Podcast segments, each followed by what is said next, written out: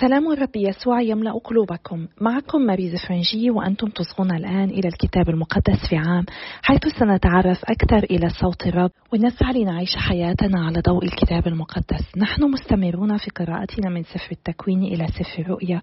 نحاول أن نكتشف قصة الخلاص وأين نحن منها. ولقد وصلنا إلى اليوم المئتين والثمانية عشر.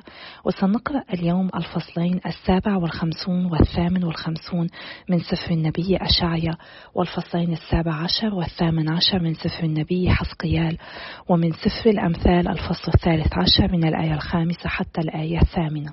أيها الرب القدوس الذي لا يموت قدس أفكارنا ونقي ضمائرنا فنسبحك تسبيحا نقيا ونصغي إلى كتبك المقدسة لك المجد إلى الأبد. آمين. سفر النبي أشعيا الفصل السابع والخمسون. هلك البار ولم يبال أحد وأزيل أهل التقوى ولم يفطن أحد. أنه بسبب الشر أزيل البار لكن السلام سيأتي والسائرون بالاستقامة يستقرون في مضاجعهم. على عبادة الأصنام. أما أنتم فاقتربوا إلى هنا. يا بني السامرة نسل الفاسق والزانية. بمن تسخرون؟ وعلى من تفتحون أفواهكم وتدلعون ألسنتكم؟ ألستم أولاد المعصية ونسل الكذب المثيرين أنفسهم عند البطن تحت كل شجرة خضراء الذابحين أولادهم في الأودية تحت شقوق الصخر. حجارة الوادي المصقولة نصيبك هي هي حصتك. لها سكبت السكيب وأصعدت التقدمة أعن هذه أرض؟ على جبل عال شامخ جعلت مضجعك. إلى هناك أيضا صعدت لتذبح الذبائح. وراء الباب والدعامة جعلت تذكارك لأنك تعريت بعيدا عني وعلوت مضجعك ووسعته وعقدت لك عهدا مع الذين أحببت مضجعهم حين رأيت نصبهم وقربت الزيت إلى مولك وكثرت أطيابك وأرسلت سفراءك إلى بعيد وانحطت إلى مثوى الأموات. لكثرة سيرك أعييت ولم تقولي يئست. استعدت قوة يدك لذلك لم تضعفي فممن خشيت وخفت حتى كذبت. فإنك لم تذكريني ولم تبالي بي. ألم أكن ساكتا وذلك من الأزل؟ فأنت لهذا لا تخافينني. أخبر ببرك وبأعمالك فلا تنفعك. إذا صرخت فلتنقذك مجموعاتك لكن الريح سترفعها جميعا والنسيم يذهب بها. أما الذي يعتصم بي فيملك الأرض ويرث جبل قدسي. الخلاص للضعفاء. ويقال مهدوا مهدوا أعدوا الطريق. ارفعوا العثار من طريق شعبي لأنه هكذا قال العلي الرفيع ساكن الخلود الذي قدوس اسمه. أسكن في العلاء وفي القدس ومع المنصحك والمتواضع الروح لأحيي أرواح المتواضعين وأحيي قلوب المنسحقين فإني لا للأبد أخاصم ولا على الدوام أغضب لئلا يضعف الروح أمامي والنسمات التي صنعتها. إني لإثم مكاسبه غضبت وضربته احتجبت وغضبت فذهب عاصيا في طريق قلبه. رأيت طرقه فسأشفيه وأهديه وأرد العزاء له وأخلق للنائحين عنده ثمرة الشفتين. السلام السلام للبعيد وللقريب قال الرب وأشفيه. وأما الأشرار فكالبحر الهائج الذي لا يمكن أن يهدأ ومياهه تقذف بوحل وطين. لا سلام للأشرار قال إلهي. الفصل الثامن والخمسون. الصوم الذي يرضي الله. نادي بملء فمك ولا تمسك. ارفع صوتك كالبوق وأخبر شعبي بمعصيته وبيت يعقوب بخطاياه. إنهم يلتمسونني يوما فيوما ويرمون معرفة طرقي كأنهم أمة تعمل بالبر ولم تهمل حق إلهها. يسألونني أحكام البر ويرمون التقرب إلى الله. ما بالنا صمنا وأنت لم ترى؟ وعذبنا أنفسنا وأنت لم تعلم. في يوم صومكم تجدون مرامكم وتعاملون بقسوة جميع عمالكم. إنكم للخصومة والمشاجرة تصومون ولتضربوا بلكمة الشر. لا تصوموا كاليوم لتسمعوا أصواتكم في العلاء. أهكذا يكون الصوم الذي فضلته اليوم الذي فيه يعذب الإنسان نفسه. أإذا حن رأسه كالقصب وافترش المسح والرماد تسمي ذلك صوما ويوما مرضيا للرب؟ أليس الصوم الذي فضلته هو هذا؟ حل قيود الشر وفك ربوط النير وإطلاق المسحوقين أحرارا وتحطيم كل نير. أليس هو أن تكسر للجائع خبزك وأن تدخل البائسين المطرودين بيتك؟ وإذا رأيت العريان أن تكسوه وأن لا تتوارى عن لحمك. حينئذ يبزغ كالفجر نورك ويندب جرحك سريعا ويسير برك أمامك ومجد الرب يجمع شملك. حينئذ تدعو فيستجيب الرب وتستغيث فيقول ها أنا ذا إن أزلت من أبنائك النير والإشارة بالإصبع والنطق بالسوء. إذا تخليت عن لقمتك للجائع وأشبعت الحلق المعذب يشرق نورك في الظلمة ويكون ديجورك كالظهر ويهديك الرب في كل حين ويشبع نفسك في الأرض القاحلة ويقوي عظامك فتكون كجنة رية وكينبوع مياه لا تنضب. وبفضلك يبنون أخربة قديم الأيام وأنت تقيم أسس الأجيال وتدعى ساد الثلمة ومرمم الأزقة للسكنة السبت إن كففت عن انتهاك السبت عن قضاء مرامك في يومي المقدس ودعوت السبت نعيما ومقدس الرب مكرما وكرمته غير مباشر فيه أعمالك ولا واجد مرامك ولا ناطق بكلام على كلام. فحينئذ تتنعم بالرب وأنا أركبك على مشارف الأرض وأطعمك ميراث يعقوب أبيك. لأن فم الرب قد تكلم. سفر النبي حسقيال الفصل السابع عشر. مثل العقاب. وكانت إلي كلمة الرب قائلا يا ابن الإنسان أعرض لغزا واضرب مثلا لبيت إسرائيل. وقل هكذا قال السيد الرب إن العقاب العظيم ذا الجناحين العظيمين طويل القوادم الممتلئ ريشا الموشى قد أتى لبنان وأخذ ناصية الأرز وأقتطع عالي أغصانه وأتى بها إلى أرض تجار ووضعها في مدينة تجار. وأخذ من بذر الأرض وجعله في حقل زرع وغرسه كنبت الصفصاف على مياه غزيرة. فنبت وصار كرمة منتشرة متواضعة القامة لكي تنعطف أغصانها إليه وتكون أصولها تحته. فصارت كرمة وأنشأت شعبا وأفرخت فروعا. وكان عقاب آخر عظيم ذو جناحين عظيمين كثير الريش. فإذا بهذه الكرمة عطفت أصولها إليه ومدت إليه أغصانها لكي يسقيها خارج الأرض التي غرست فيها. غرست في حقل جيد على مياه غزيرة لتنبت أفنانا وتحمل ثمرا وتصير كرمة جليلة. قل هكذا قال السيد الرب. أتراها تنجح؟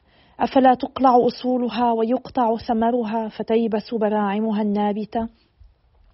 إنها تيبس ولا حاجة إلى ذراع عظيمة أو شعب كثير لنزعها عن أصولها. أفتنجح وقد غرست؟ أفلا تيبس يبسا إذا مستها الريح الشرقية؟ إنها لتيبس في الأرض التي نبتت فيها. وكانت إلي كلمة الرب قائلا قل لبيت التمرد ألا تعلمون ما ذلك؟ قل ها إن ملك بابل قد أتى أورشليم وأخذ ملكها ورؤساءها وأتى بهم إليه إلى بابل وأخذ من زرع الملك وقطع معه عهدا وأدخله في يمين لعنة وأخذ عظماء الأرض لتكون المملكة متواضعة ولا تطمح بل تحفظ عهده وتثبت لكنه تمرد عليه بإرساله رسله إلى مصر ليعطوه خيلا ورجالا كثيرين. أفالذي صنع ذلك ينجح ويفلت؟ إنه قد نقض العهد. أفيفلت؟ حي أنا يقول السيد الرب. إنه في مكان الملك الذي ملكه الذي ازدرى هو يمين لعنته ونفض عهده عنده في بابل يموت.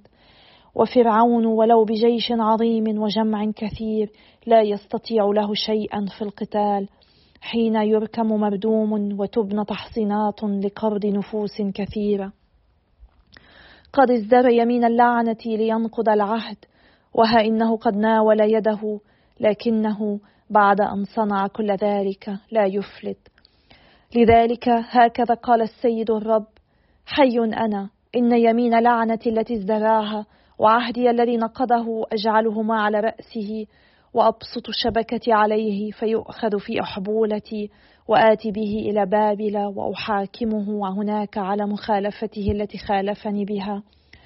وجميع ملاجئه مع جميع جيوشه يسقطون بالسيف والباقون يذرون لكل ريح فتعلمون أني أنا الرب تكلمت. هكذا قال السيد الرب. إني سآخذ من ناصية الأرز العالي لأغرسها.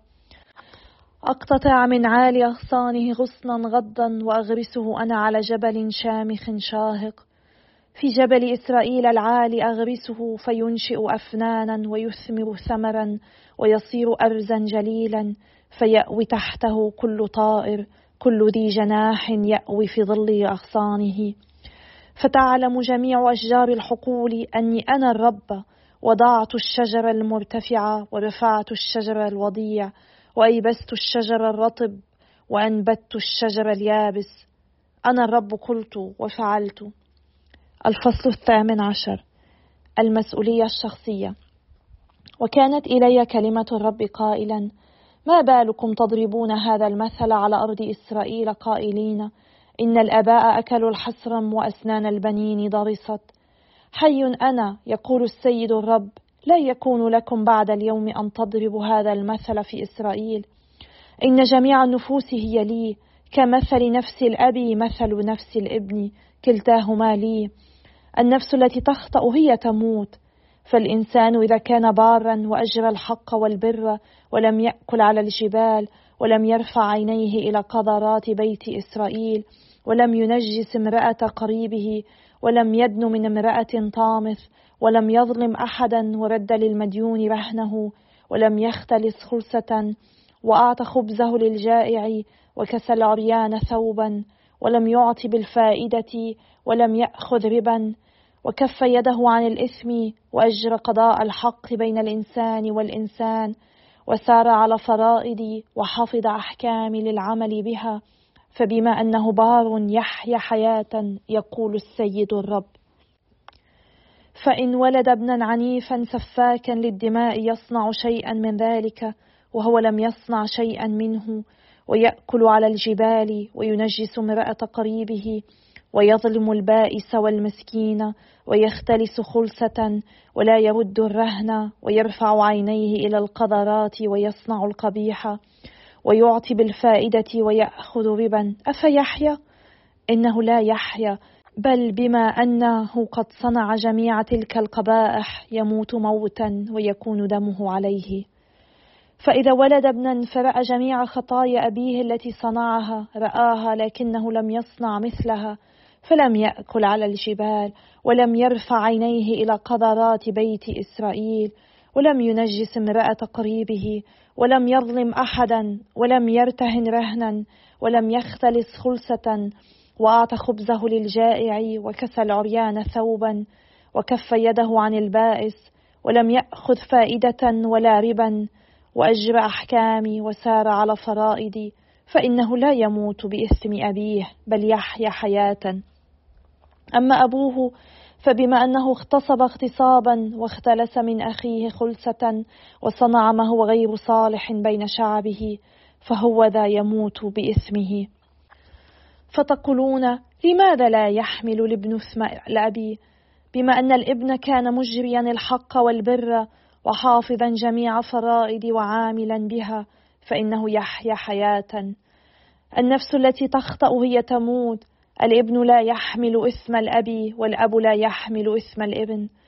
بر البار عليه يكون وشر الشرير عليه يكون.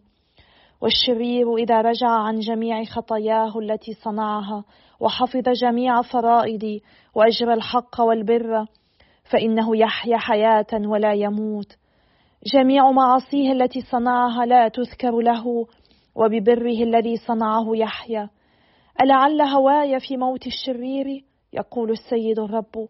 أليس في أن يتوب عن طرقه فيحيا؟ إذا ارتد البار عن بره وصنع الإثم وعمل مثل كل القبائح التي يعملها الشرير أفيحيا؟ بل كل بره الذي صنعه لا يذكر وبمخالفته التي خالفها وخطيئته التي خطئها يموت. فتقولون ليس طريق السيد بمستقيم. اسمعوا يا بيت إسرائيل اطريقي غير مستقيم؟ اليست طرقكم هي غير مستقيمة؟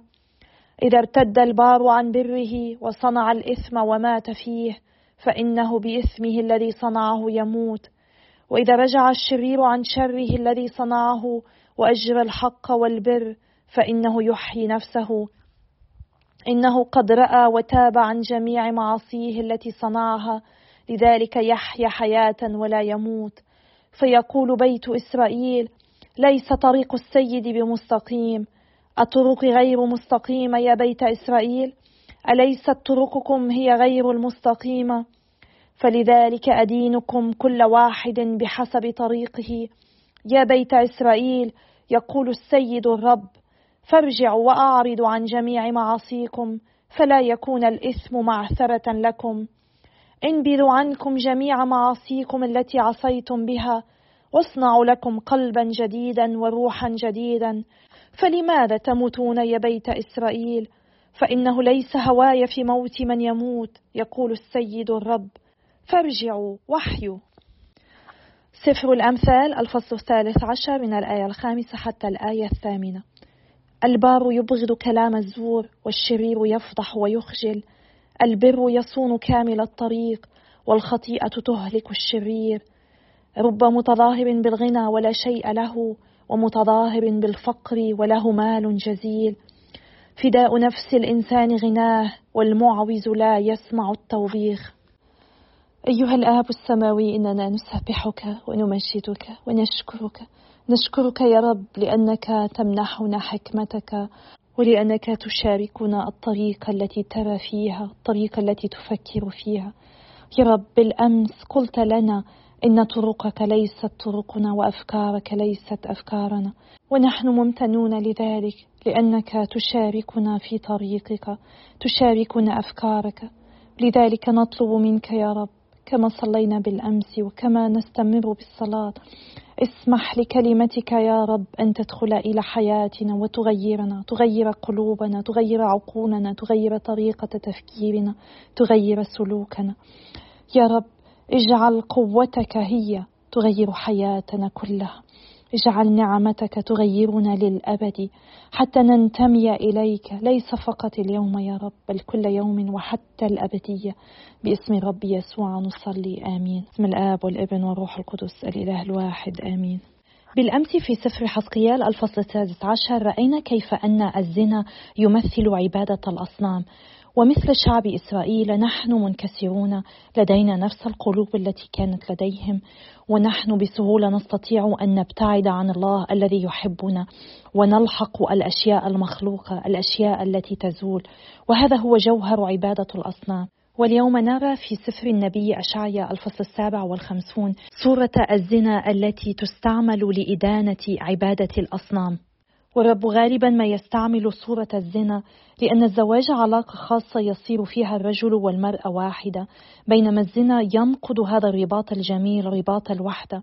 وهكذا شعب الله عندما تحول عنه ووجهوا محبتهم للأوثان هم قد زنوا نقضوا التزامهم الخاص.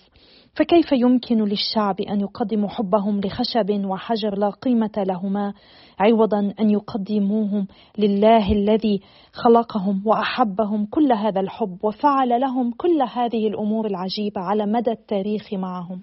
هم فضلوا كما قال الرب أن يبرموا مع أصنامهم عهد زنا وأن ينحدروا حتى إلى الهاوية بعبادتهم لمولك إله العمونيين الذي كانت عبادته تتضمن تقديم أطفال كذبائح. نقرأ أن الله يعدهم إنه سيكشف برهم وأعمالهم التي هي مجرد ادعاءات بعمل الصلاح. وأشعيا حذر هؤلاء الناس من أن برهم وأعمالهم لن يخلصهم كما لن تخلصهم أصنامهم التي لا قيمة لها.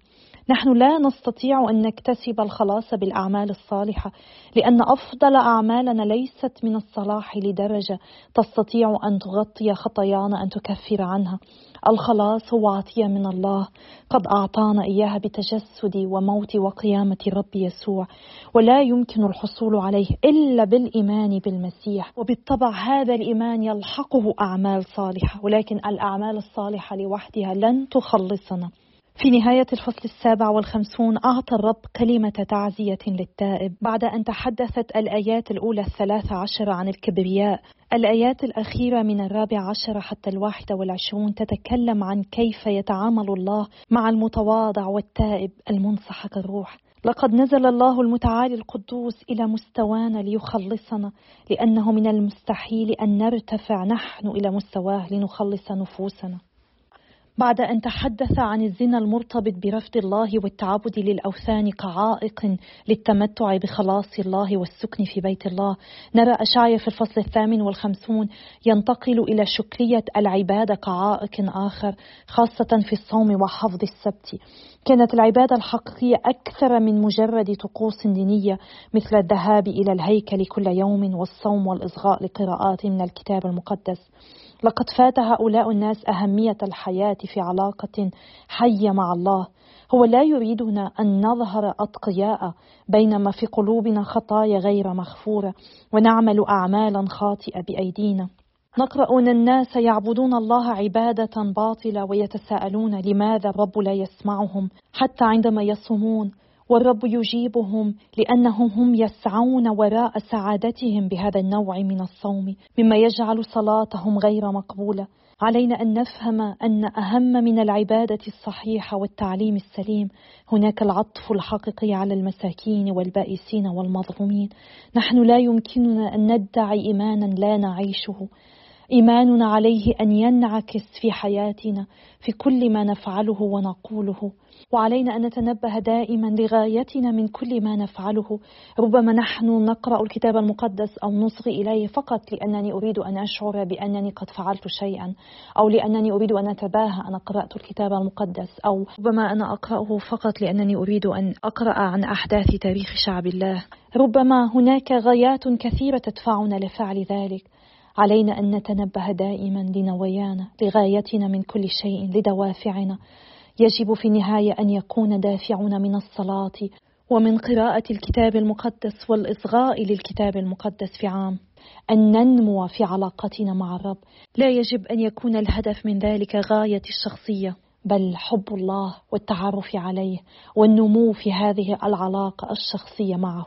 إضافة إلى كلام الله عن الصوم الحقيقي نراه يتكلم عن أهمية إكرام يوم الراحة. حفظ السبت ليس وصية فحسب بل هو للأفضل لنا ولأنه يكرم الله. الذي استراح في اليوم السابع هو يوم راحة ينعشنا روحيا وجسديا ويهيئ لنا وقتا فيه نجتمع معا للعبادة والتأمل في الله بعيدا عن ضغوط الأنشطة اليومية. نحن نتذكر أن الرب يسوع كرم السبت بعمل المعجزات وتحرير الناس مما أثار غضب الفريسيين الذين كانوا يركزون بالكامل على ما تم وصفه في الجزء الأخير من أشعيا الفصل الثامن والخمسون حول الحفاظ على يوم السبت مقدسا. هم قد نسوا الجزء الأول من إطلاق سراح المظلومين ومن فعل الخير. هم ونحن غالبا ما نفعل ذلك جوهر من وراء كل هذه الأمور. الله يريد أن تمتد خدمتنا إلى ما هو أبعد من نمونا الشخصي إلى أعمال رحمة ومحبة وعدالة وكرم. مثلا الصوم الحقيقي وأكثر من مجرد امتناعنا عن الأكل هو إرضاء الله بتطبيق كلمته على مجتمعنا. حفظ يوم السبت هو إكرام للرب كي نعبده ونقضي وقتا معه. رب يسوع وأكثر من كان أمينا لقلب الشريعة بكاملها وهو قد حفظ السبت أكثر من كل هؤلاء الفريسيين. فلنتعلم منه كيف نعيش دعوتنا بكل أمانة وصدق وثبات. الفصل الثامن عشر من سفر حسقيال يتحدث عن عدل الله وكيف أن كل شخص منا يحاسب على أعماله على سلوكه الخاص يحاكم من خلال ما هو يقبله من خلال ما هو يفعله. يجب على كل واحد منا أن يختار أن يكون مخلصا أو غير مخلص للرب. لقد اعتقد أهل يهوذا أنهم يعاقبون بسبب خطايا آبائهم وليس خطاياهم وكان أساس هذا التفكير هو تعليم الوصايا العشر. وقد علم حسقيال أن دمار أورشليم كان نتيجة الفساد الروحي في أجيال سابقة.